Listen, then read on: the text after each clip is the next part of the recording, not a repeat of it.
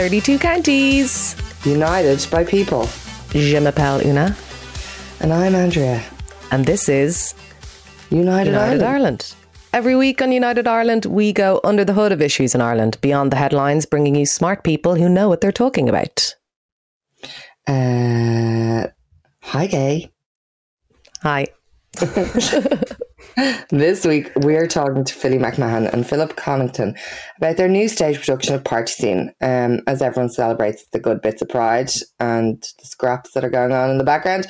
Party Scene, a highly evocative and emotional theatre dance piece, delves into the darker side of things, examining and celebrating the party scene, uh, but chemsex, party drugs, sex, loneliness, community, hedonism, and the queer underbelly that rarely gets a spotlight shined on it in Ireland.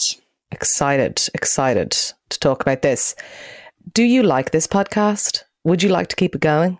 If so, go to patreon.com forward slash United Ireland to support the podcast for just three euro a month. It's a massive help. In fact, it's the only help we have to keep this show on the road. We really, really appreciate our existing supporters. You're absolutely brilliant. Thanks again for sticking with us. You're legends. If you want to join the ranks and get that gorgeous, warm feeling of making United Ireland with us, chuck us a few quid today. It would be massively appreciated and really helpful. Plus, you get the Sunday Soothe most Sundays to ease you out of one week and into a new one with our meditative, optimistic reflections on life. And who doesn't need those? But I want, first, to, I want to shout out to everyone I met at the Festival of Body and Soul who's like, oh my God, you make United Ireland. It's my favourite podcast. Uh, and you introduced me to Roisin Murphy. Some, I was like, oh my God, my my purpose in life has been achieved. amazing. Um, so, yeah, thanks a million. yeah, we love that. We love people being sound about it. Really appreciate it. Nice one. Okay, it's the state of the nation.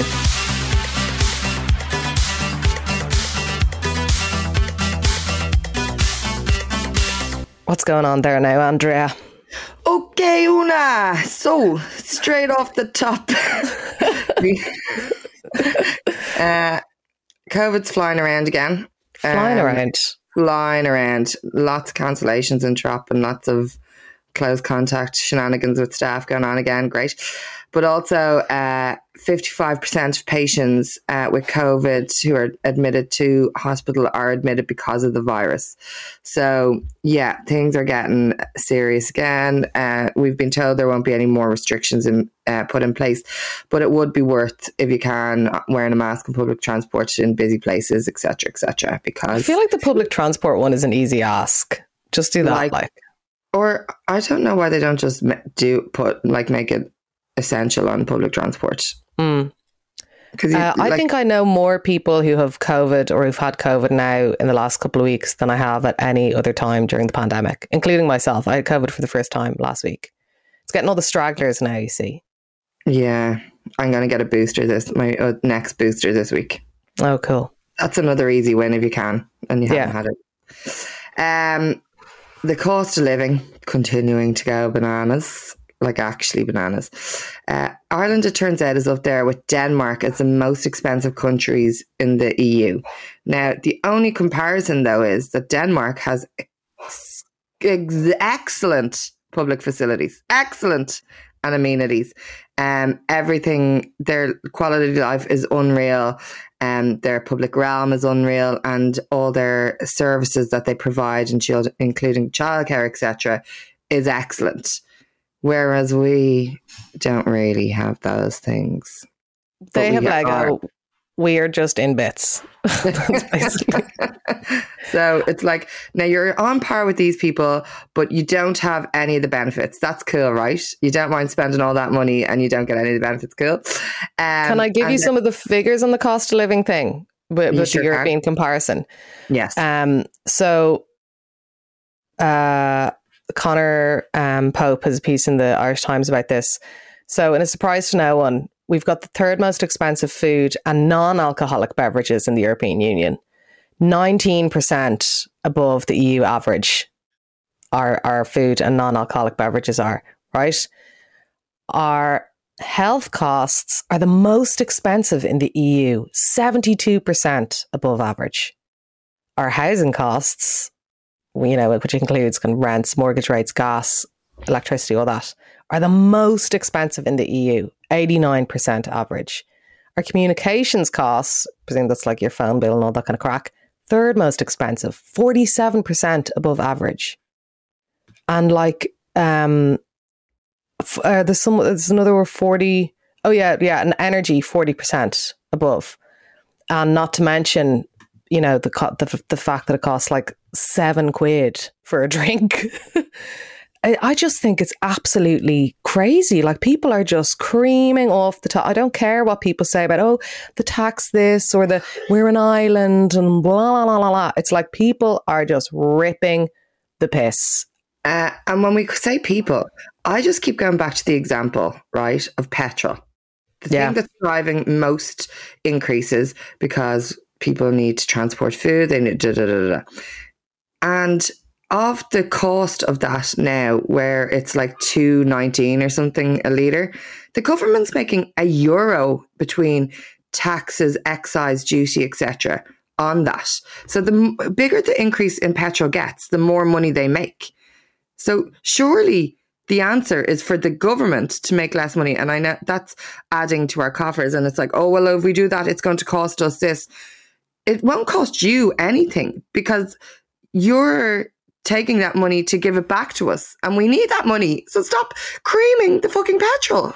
Or things like the minimum pricing in alcohol, which is just a subsidy that goes to supermarkets, basically. And it doesn't work, according to all that research in Scotland. It doesn't And all that stop. money, all those mon- that money they gave to developers to build. Yeah. All the recent stories that's been Killian Woods has been covering of like all these uh do, not I won't say the word donation, all these things they've been doing Subsidies, yeah. subsidies to developers. They're just making things more expensive. So yeah, apparently there's going to be no intervention before the next budget. Um however, there is going to be a rise uh in pay for top earning public servants next week. Cool. Now there has been a big focus on keeping public pay rates down to stop inflation. There was an um, an offer of which was rejected of five percent um, for public workers with unions over two years. So uh, the inflation must only work if you are uh, a worker and not a manager. Now, Yes. At the same time, if managers get w- wage increases, that doesn't affect inflation. It's just like you know the w- workers, um, and that actually ties in very uh, succinctly. I also like that is a legal uh, repayment when uh, pay rates were reduced during our um, crisis, financial crisis. So yeah, it does like, all feed into the kind of Yeah. elites versus the, you know, if it's like Yeah. loads of judges and people getting more money, it's like, Jesus Christ, could you not have somehow foreseen that to like not make that happen? and like I know uh, people should get what they're like doctors deserve to be paid more blah blah blah blah but it does pay into the strikes that are going on in the UK um, rail in particular is causing a bit of uh, uh, hullabaloo it is worth uh, noting that if you're if you are inconvenienced that not to take it out on staff that it is the the management that are the issue but also that rail strike is moving into teachers doctors nurses bin men who are not being paid enough. And again, it goes back to during the pandemic when we were like, these are the people who make our society work who aren't being paid. Um, and these are the people who still aren't being respected and paid enough. And I think we can all say that we, well, I, well, I'm going to speak for myself here. Mick Lynch, the union hero we all want to represent us, who just did the best interviews all day yesterday. He's just the coolest dude in the world. Yeah, he's real, just like cop on. Why? Like, the, is he the guy who did the interview with Kay Burley? Yeah, she's losing her shit, and he's like, "What are you trying to make me say, Kay? Uh, uh, What are you go? How are you going to stop them crossing these uh, people crossing the line? Yeah, We'll just pass them to Kay. Yeah, We're but what? sh- what are you going to do? We're going to shoot them point blank range the minute they walk into a train station. Like, is that what you wanted him to say? Anyway, This Go on- is go this on, is how protest, Kay. This is how. Look, here's the people protesting. This is what we're going to do. But what are you going to? Like she lost her shit. Um, also losing their shit. Uh, the Taoiseach has said he's pretty ash- afraid of the winter coming because fuel rationing is on the cards. Uh, interesting move. Um, if only there was something we could do to save our fuel and energy costs. Ooh, I don't know, data centers. Oh, I don't know, maybe wind and solar power. Oh, I don't know, maybe look at alternatives. I don't know, save the world as well with our ecological imprint. Oh, I don't know. If only there was something we could have done or could still do. But anyway, let's keep building those data centers. We need a bit of money going to like 1% of the population, and everyone else has to ration their fucking fuel. Um, speaking of rationing, Irish frontline staff still waiting on those 1Ks they were promised. like, even when our government tries to do something nice, they fuck it up. like, like, fuck sake. Um, it's real. Like, no, I did bring you a present back from holidays. It's just I, I left at home again. Sorry. Image of me. I do that all the time. Uh, still happening is 206 women traveling to the UK for abortions. That was last year. Uh, the vast majority of those women uh, from the Republic were over 12 weeks pregnant and uh, ineligible for termination services in Ireland um, and some 50% of those were fetal anomaly cases. So, oh, that's so bad. Yeah, there is still very big gaps in our legislation. We still uh, need um, those zones, anti protest zones of going to the doctor. Imagine being protested going to the doctor. Um, safe zones. Uh, a lot of work still to do there a lot of work also still to be done on Saudi's human rights reputation. However, if someone's going to stick up for that, that's going to be Leo Varadkar, who's been justifying his trip to Saudi in the news this week. Um, and further afield is India had massive floods. 4.7 million people became homeless in one week. Jesus like that is like, and you just have to look at all the weather crises that are happening around the world. That was in India, in the US, in the park, um, Yellowstone Park. There was like they had to close it off. There was a big collapse, mudslides. Um, I just don't want to end the state of the nation with it really feels like the end of the world is coming, but here we are. Can I just say two things on Leo? Um, one, the Saudi yeah. human rights stuff. Like he's, I just, saw he's just sometimes ultimately the like the ultimate like well actually guy. Um, and then the other thing is he did an interview with the currency, um, and the top line in it is basically about data centers, and he's talking about um you know, this kind of industry spin of you know just parroting the stuff from um, big tech that they're that actually oh you know it's actually an ecosystem and you know this using these mining and gold storage um, metaphors. You know previously he I think Martin Shanahan was speaking uh, using this metaphor of diamond mining and now Leo is using this metaphor of like storing gold um, and basically what he said is that they're going to introduce new policy to prioritize data centers. Um, so that's even going perhaps further than our already insane uh, free for all has gone. So I think that's really, really worrying. Um, and, you know, there's obviously loads of people making an awful lot of money from from building these things, leaving aside uh, the big tech thing. And I just really, really think I know I've been writing about this for years, but I just really think that people need to pay more attention to this massive, massive, um, you know, industrial moment that we're having in this country that seems to just be completely um, detached from reality and certainly detached from our climate goals and our energy resources. And what's that about, guys? Okay, now it's time for our main bit.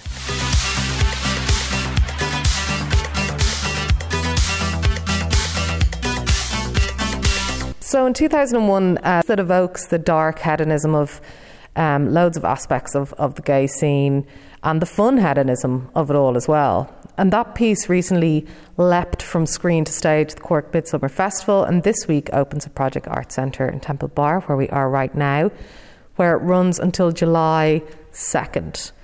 Um, it's beautiful, it's compelling, it's exciting, it's immersive, it's deadly, and we'd encourage everyone to go and see it. So, we're going to talk about some of the things the piece raises uh, with Philly and Philip now. Hello. Hello. Hi. In person, exciting. um, now, what was the party scene pitch starting off? I can't remember a pitch per se, but you and I had been talking a lot, and specifically over the first lockdown, and we'd been talking about chemsex, and we'd been talking about how the party scene, clubbing, nightlife, drugs, music, eh, just how Dublin had, like the gay scene had changed and what the kind of the ebb and flow of that was.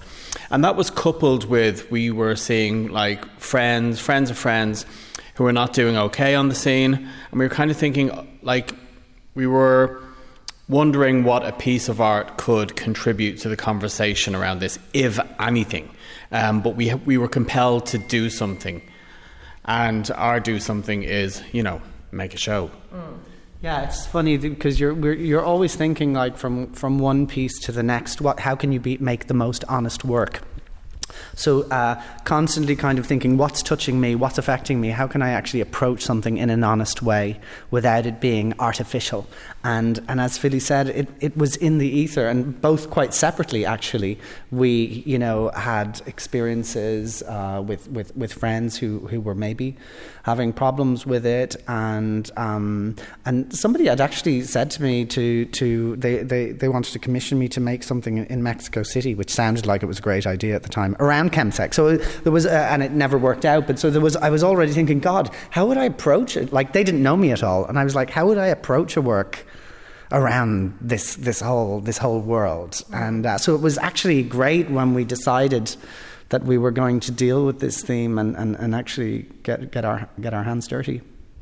Yeah, I think something that is it's, I suppose to be really clear because we we often find ourselves going, you know, people were not doing okay, or you know, things to be really clear. There were young men dying on the gay scene in Dublin, right? And so we were compelled to be part of a dialogue around that. And of course, there are amazing people working in services and stuff like that. But we, as this kind of, we were like, who is talking about this?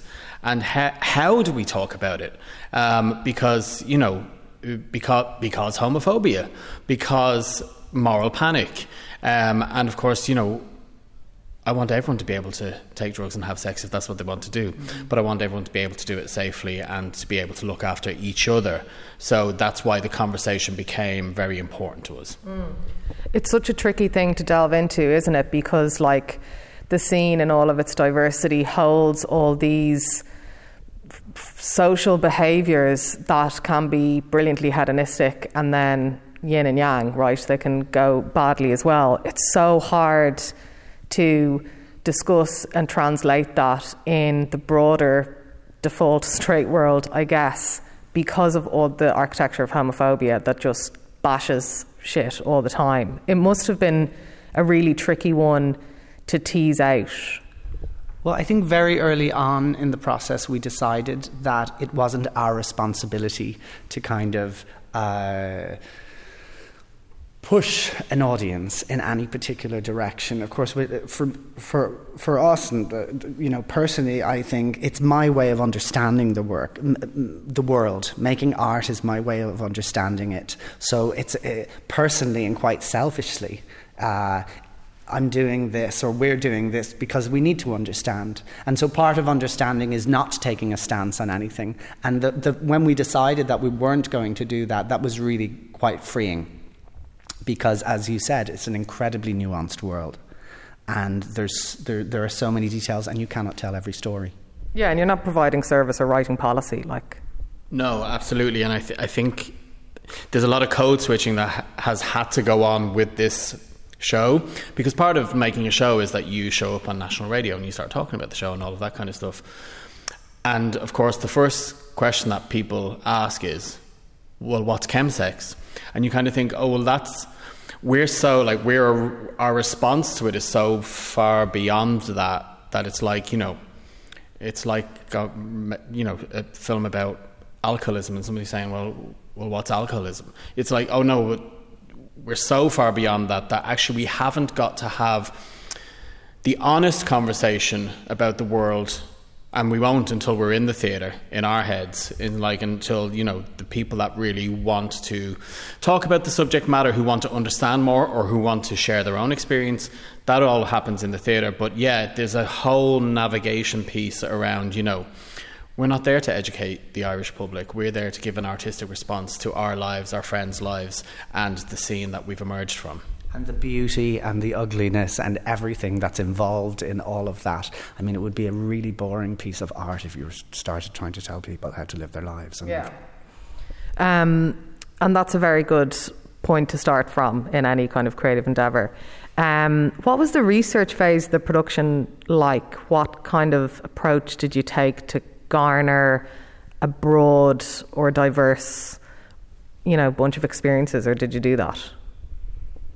We started with uh, we did a call out for uh, we did like a questionnaire call out um, to the public um, uh, to find out you know uh, to try and get a get a hands-on approach. That you know a lot of the a lot of the people we'd speak to are professionals academics uh, and other artists or, or, or, our own friends, which is a relatively small circle. So we wanted to kind of uh, expand on that and kind of get a hands, yeah, a, a ground, uh, on the ground kind of idea of what was what was happening out there. And that was the first stage. And then it was just speaking to as many people, watching, reading. It was just really filling our heads with, with as much as we possibly could, right? Yeah. we had, in our call out, we'd had 100 people respond and uh, and that was just really intriguing to hear, you know, what people were going through, and it was it was specifically kind of Dublin, Ireland focused.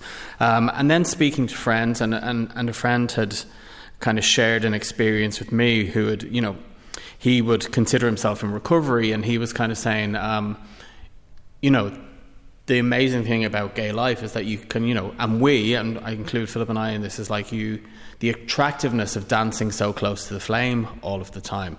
But I, he said in his head, he either had to commit to the world, and the world, by the world, I mean the world of chems, um, or he had to stop entirely. And so he was in the period where he was, he was stopped entirely. So we were kind of intrigued by kind of these ideas and where we sat in the material as well as gay men, as gay men who enjoy all of life like everybody else. And I think that, you know, what's hard to unpick, certainly in the marketing of a play or on national radio or something like that, is like, you know, chem sex in inverted commas. It's like there's a whole bunch of things that are going on there, and chemicals is one of them, sex is another thing, and then there's all of the baggage that we all bring from our past, from our present, um, and our and our anxieties around all of that. Um, so trying so all of this was in the kind of the research soup, and then we kind of read and watched everything that we could and spoke to as many people as we could. Mm. And what was the reaction from your like gay male peers? Because it can be funny to. I don't know. Sometimes I think a lot of queers think that when you raise certain things that are very in house, that you're kind of like speaking out of school.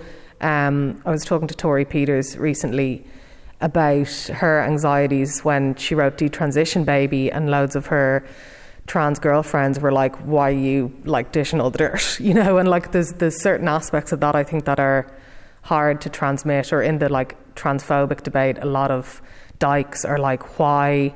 are cis straight women pulling out all of these lesbian talking points in feminism from the 70s and repurposing them as weaponized kind of disinformation. So, like, it's really hard to actually that educate people or whatever. But but I'm kind of going off on one now. But I want to know what the did you come up against any friction with your gay male peers around like this is not something that you bring out into the broader world even through a creative process.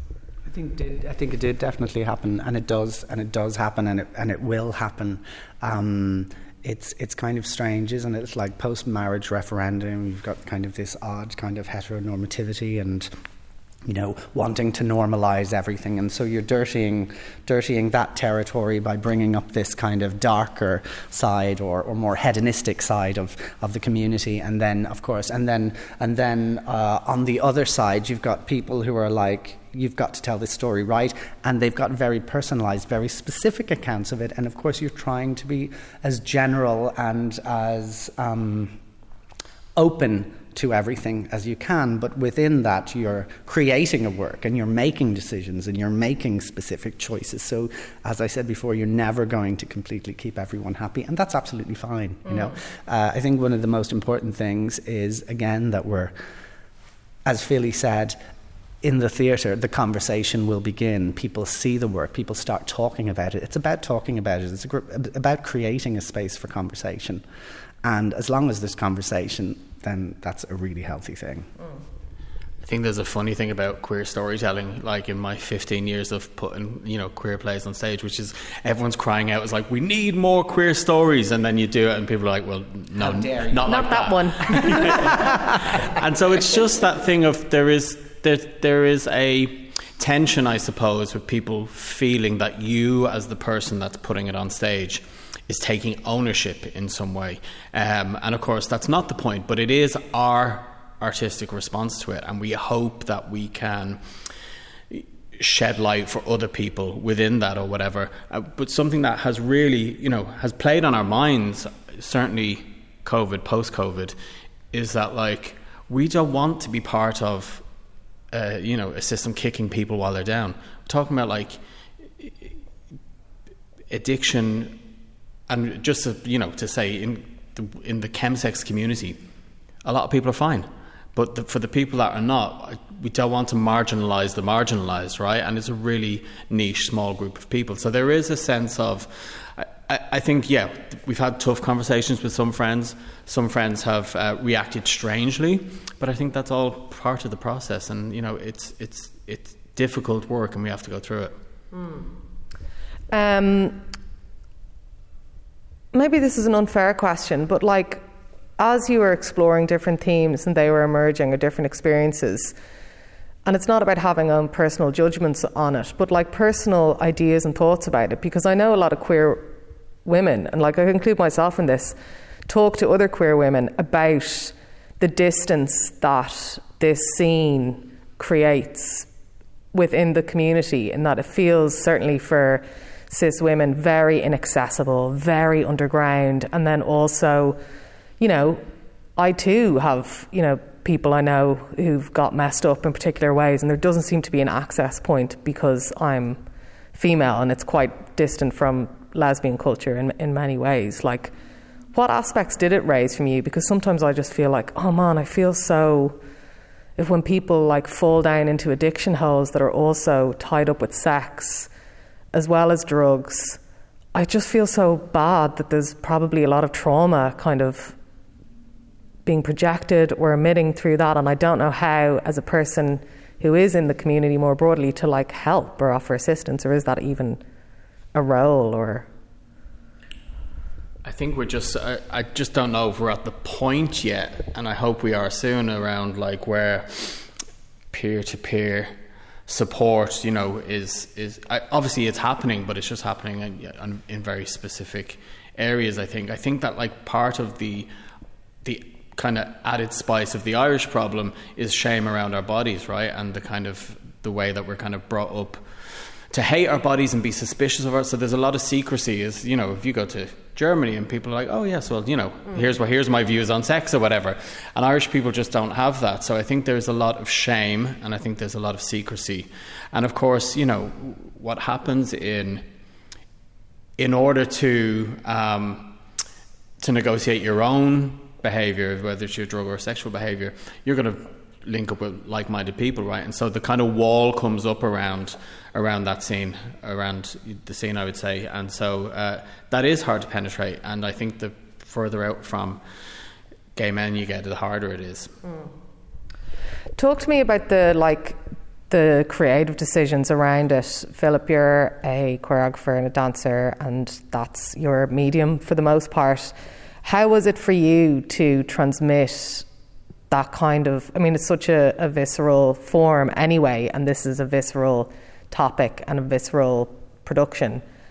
What were your creative decisions in making that kind of stuff come to light around movement?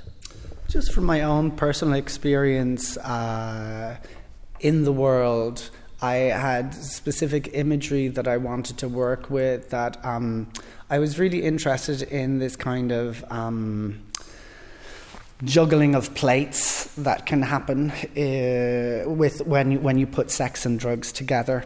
And so um, I, I kind of had this image of being at this sex party, and uh, you know, people were on their phones and having sex and watching TV and having very banal conversations about holidays in Barcelona, and it was all happening at the same time. And I thought, oh fuck, wow, this is really. And so, so there was something about. Um, there was something about that that was a, really interesting starting point that so many things can exist in the same space at the same time. And uh, and then also, and I always feel like I have a bit of imposter syndrome, syndrome um, as, as, a, as a choreographer dealing with themes sometimes because it, you can be extremely abstract with it because there's so much that's read in the body. And already when you approach a movement having discussed or, you know, as we did, or, or, or, or delved into a subject matter, almost whatever movement you put on top of it becomes really enriched and kind of um, starts to uh, pulse with a different energy. And uh, I particularly like the fact that, you know, everybody's experience of the same movement is very different depending on the year, the life, the day, the morning they've had. And so coming in with the title of the show, it all, it's already highly charged. And so for me, it was really interesting to play with that and, and, see, and, and see the outcome. Mm.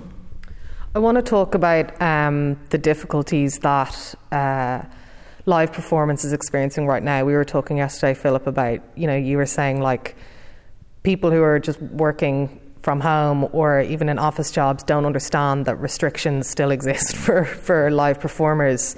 We've had a situation in Dublin and Cork, where the Gate has been shut for a week, the Abbey's been shut for a week, the National Symphony Orchestra had to pull performances, Anu uh, in Cork have had to pull performances.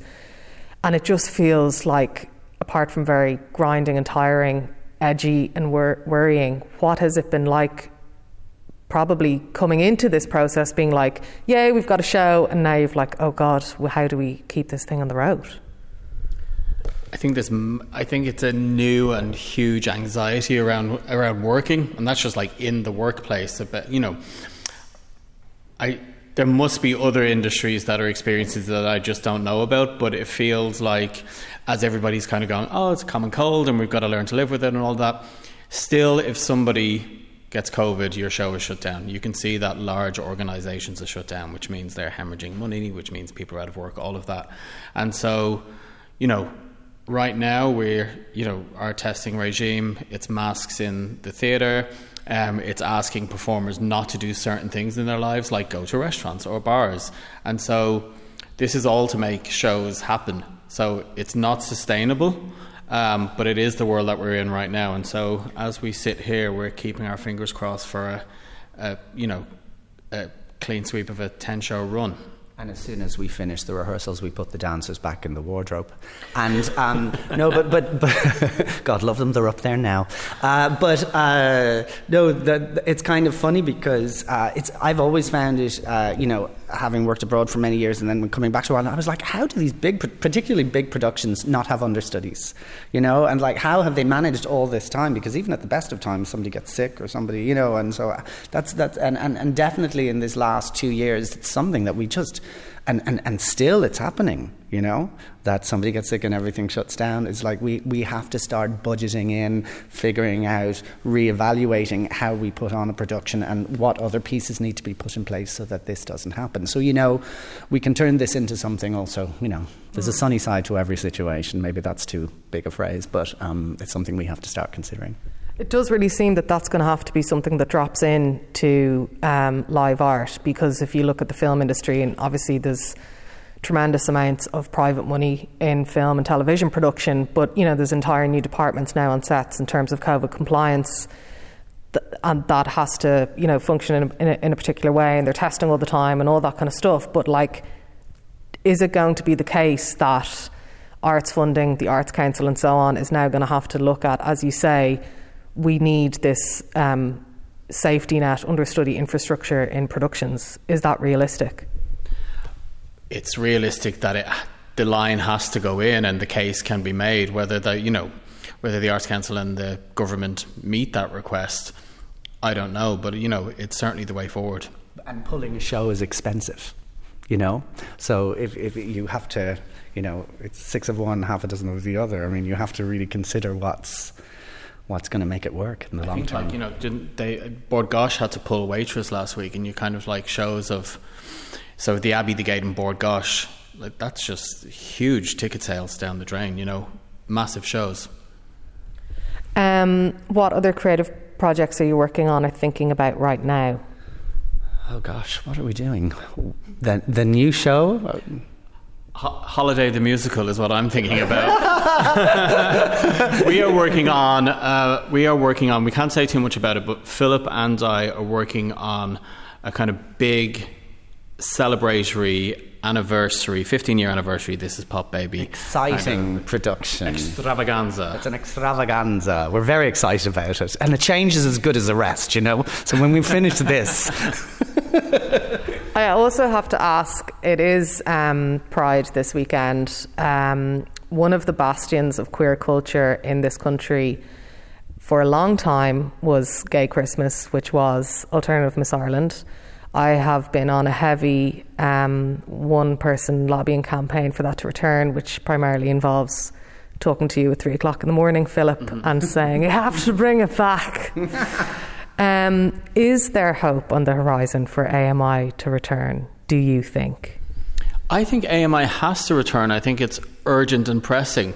I don't make that decision, so you know, I keep every now and again. I kind of send the bat signal to the gay elders and and see what comes back. But I think that what's really interesting about AMI is that a decade has gone by now. Right, the city has changed radically yet again. Our performance scene is extraordinary, and so it would be just it would be so intriguing to see who would enter who would show up and you know there was just amazing work done for charity so i think it's a no-brainer um, but it ain't my call Who do we need to talk to then? niall sweeney Okay, I'll keep that in mind. Niall, if you're listening. Um, thanks so much. And uh, the show is on Project Art Centre uh, from now, essentially, until uh, the 2nd of July. Uh, everybody should go see it. And thank you so much for joining us in United Ireland and Happy Pride. happy pride happy Pride.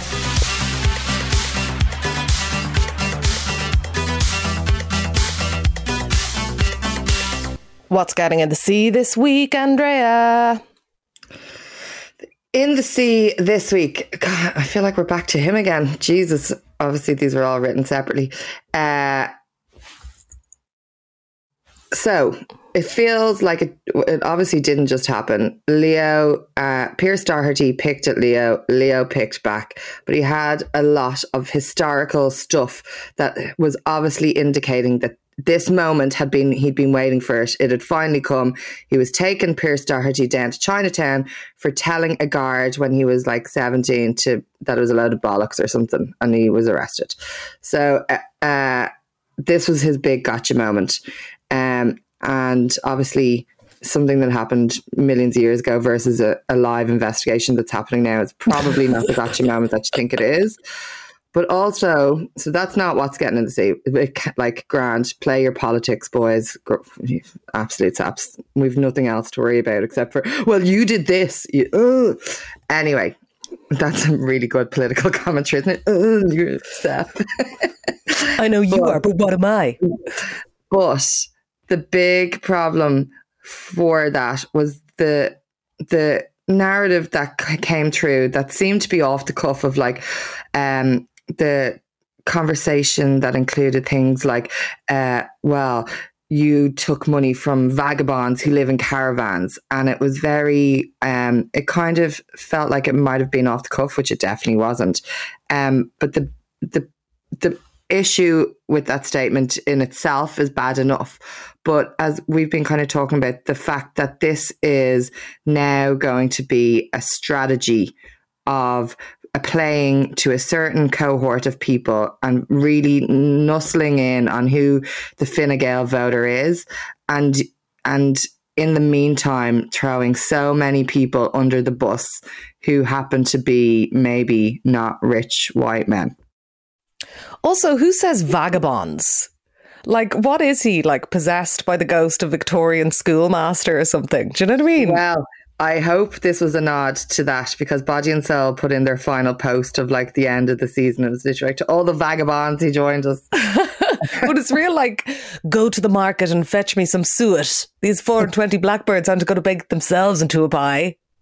You know, vagabonds like walking around Dublin 8 with like a hound and a big stick and being like, out of my way, you waifs, or I'll put you in stocks. Now please don't talk to the Fumbally's customers like that. Um, but Leo did then show that he has got a heart as he took in a Ukrainian refugee, which feels totally natural and something he would normally do. um, we should definitely do an episode on this like switch in Fine Gael's messaging where they think that they're going to really own it and get tough. And, you know, that thing that we've been doing that hasn't worked, let's do that, but more. And, you know, we can joke about it and we can joke about how trash their messaging is, but really trying to consolidate the nastier, the nastiest side of your base and playing to just the cheap seats in, I don't know, young Fine Gael or whatever, or like your fanboys on Twitter who think that this like ridiculous macho bluster is somehow a win is so embarrassing and will backfire, obviously. But more serious than that, you're right, Andrea, like pulling political discourse down and dividing people further and making people more angry and um, being like trying to assert yourself in this way that's so empty and says nothing about your ideas and what you're about and everything about how you are just offensive and lashing out at people who are more popular than you. It's pathetic and it's really, really terrible for discourse. And they're going to keep doing it, you know, because this the thing that Fine Gael say about everyone else they do themselves. They talk about Sinn Féin as this Trumpian spectre, and then they go off and they make their stupid, pathetic, angry little attack videos and alarm bells on Twitter about working class people voting and all of the other horrible things that they do. And then they go, People don't like us. What's wrong? You're a bunch of vagabonds. Anyway. Anyway, get in the sea. That kind of discourse. Yes. This. Now it's time for It's Bananas.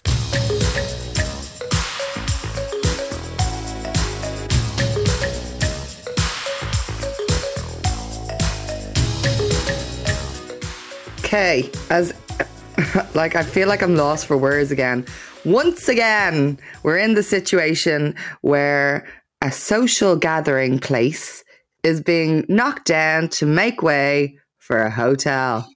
The Holiday Inn is, has gotten the go ahead to expand, um, which knocks out the beer garden of three pubs just off O'Connell Street.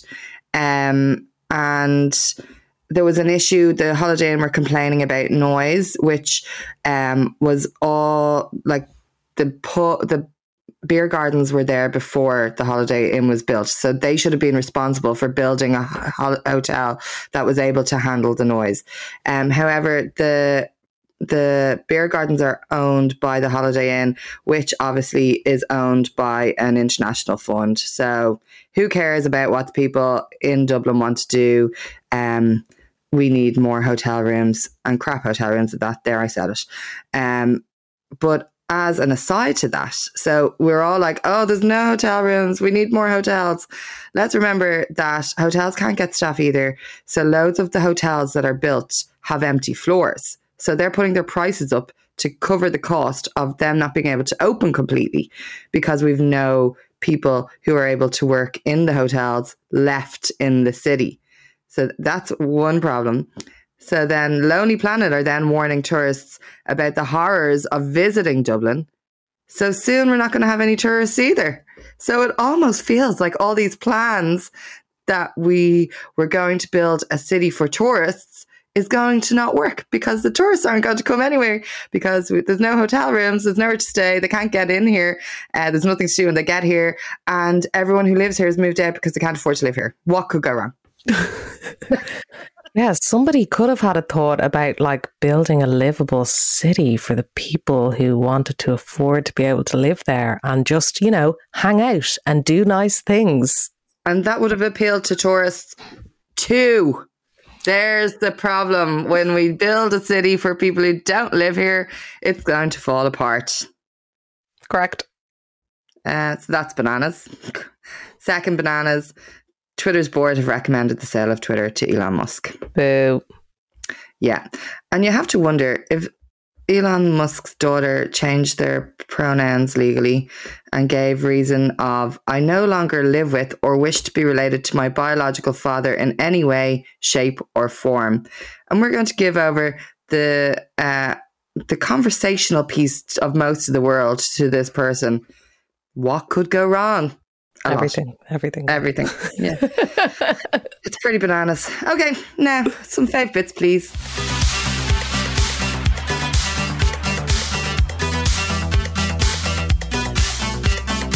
You're full of I can just I can just see festival season almost like emerging from your I just like in glitter and joy and you know the frosty surface of a can of white claw. That's what that's that's your whole vibe at the moment. Oh, it really is. Um, obviously, Body and Soul was an absolute delight. Um, specifically, Roisin Murphy, obviously, his performance, where I was holding her hand. It's true. I'm now a Murphette, the equivalent of a believer. I'm a full blown fangirl. Um, but uh, it's like she was just unreal as always. But the festival was so unreal. It was just the best body and soul I've been to in so long. It was a gorgeous sight. Um, and like always, I never go. I never go to festivals to see the acts essentially, and I always see come back. Go. So I saw two acts the whole weekend. What was I doing while I was there? Because I can't figure it out. Um, having a ball is the answer, and going for a wander. And it was just perfect. It was just the right amount of people. The site was fab. The vibes were immaculate. Everyone was there to have a good time. It was just brilliant and fair play to the organizers and they made the right decision. And long may you tap into your who you are and not try to be something else because it felt like it was getting bigger and out of control and bigger acts and everything. But like the fact that the one of the highlights was the pagan rave on the uh, Toby Hashett stage and that he uh, designed beautifully to have this gorgeous sound system. Uh, the fact that that was one of the highlights says everything you need to know that we have everything here. And it kind of is a metaphor for our country, I think. We have everything here. If we tap into what we have um, apart from Roisin Murphy, importer. Oh, she's Irish. Grant. She's from Arklow. Yeah, there you go. I stand corrected.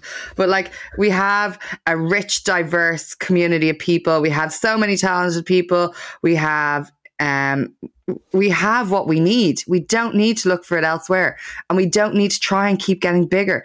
We we can be what we are at the size we are. So I feel like there's a big metaphor there that I'm really going to explore in depth later on.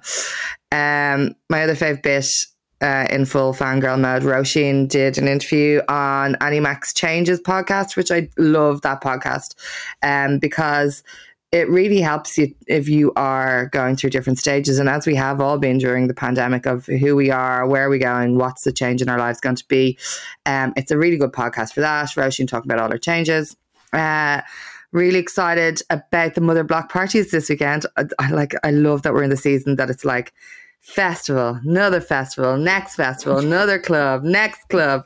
Uh, we're in full steam ahead. Uh, years and years are on Friday, then the block party Saturday, Sunday. What a weekend. Uh, came home from Body and Soul, watched halftime. Boom. Oh my God. It's so good, which is JLo's documentary. Um, I know you have something to say about it as well, Ina, but I would like to highlight specifically JLo's giant bedazzled coffee cup that she carries for a lot of it. Um, and somebody sent me uh, a link to where you could buy something similar.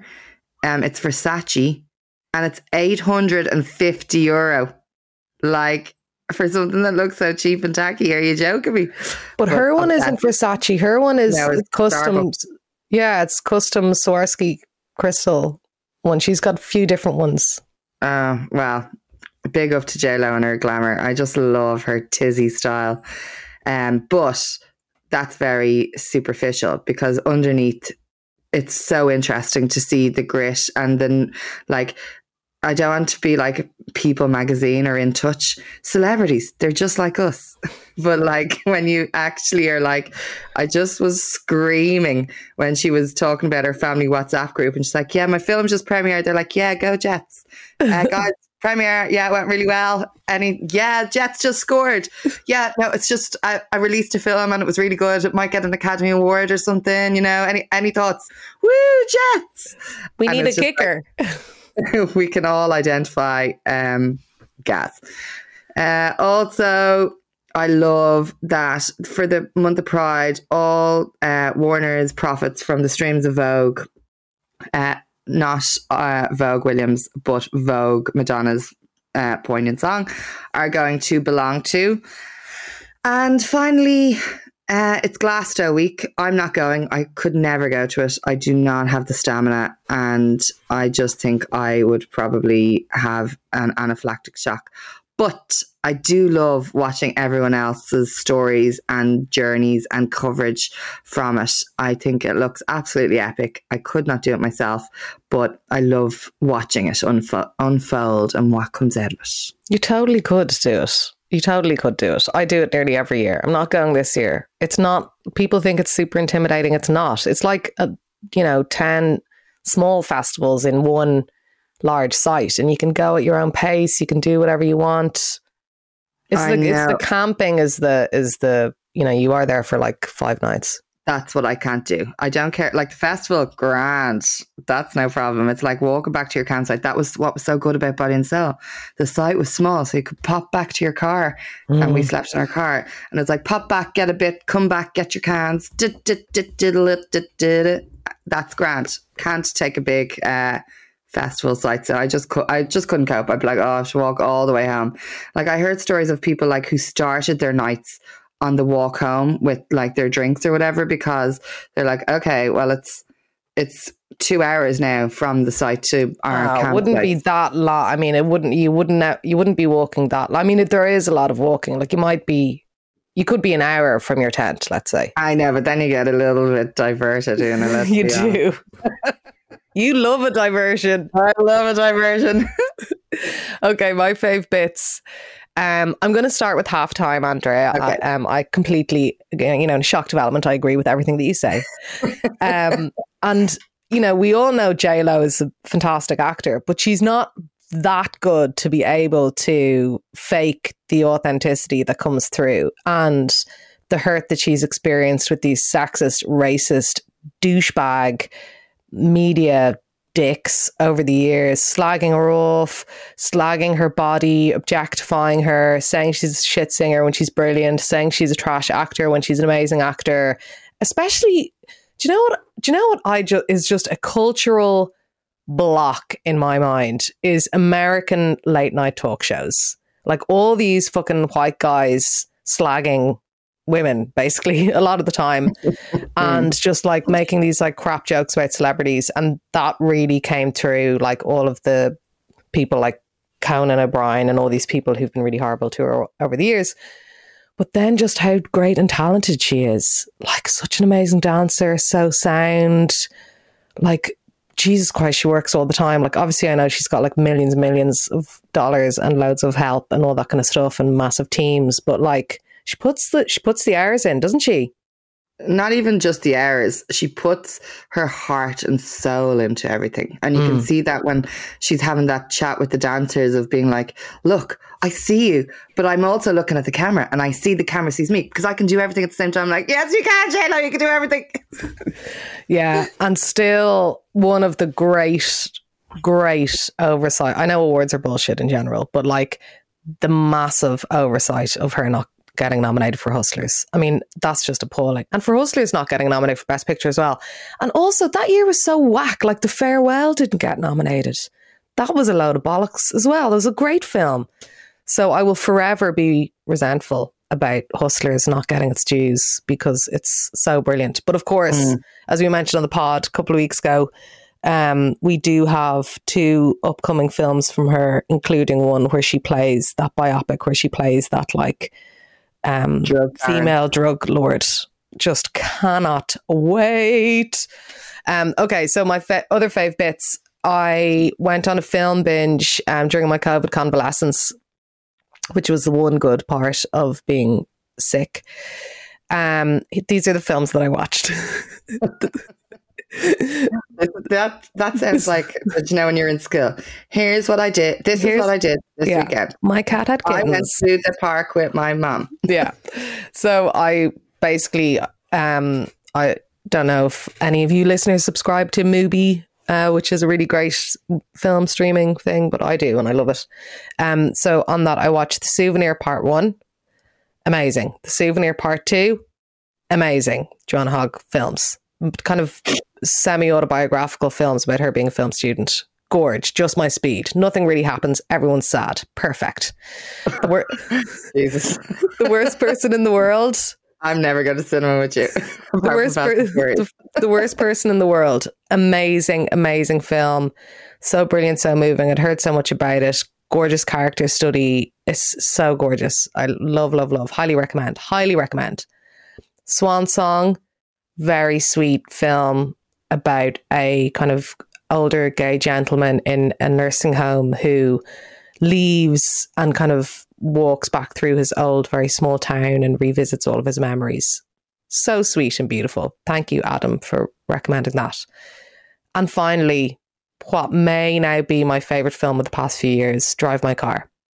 I missed in the cinema. Uh, obviously, it won won the Academy Award for best foreign language film or whatever. It's just it's extraordinary. It's so beautiful. It's just brilliant. It's just masterclass really of filmmaking and of life. It is about three hours long. I could actually do with it being another hour long. It's so great. I didn't want to stop watching it. It's amazing. So those would be my um Gordy, where can you watch Drive My Car? I'll watch that this weekend. Mubi. Okay, probably won't. Or you can rent it. I'm sure you can rent it from okay. places that you can rent things right. online.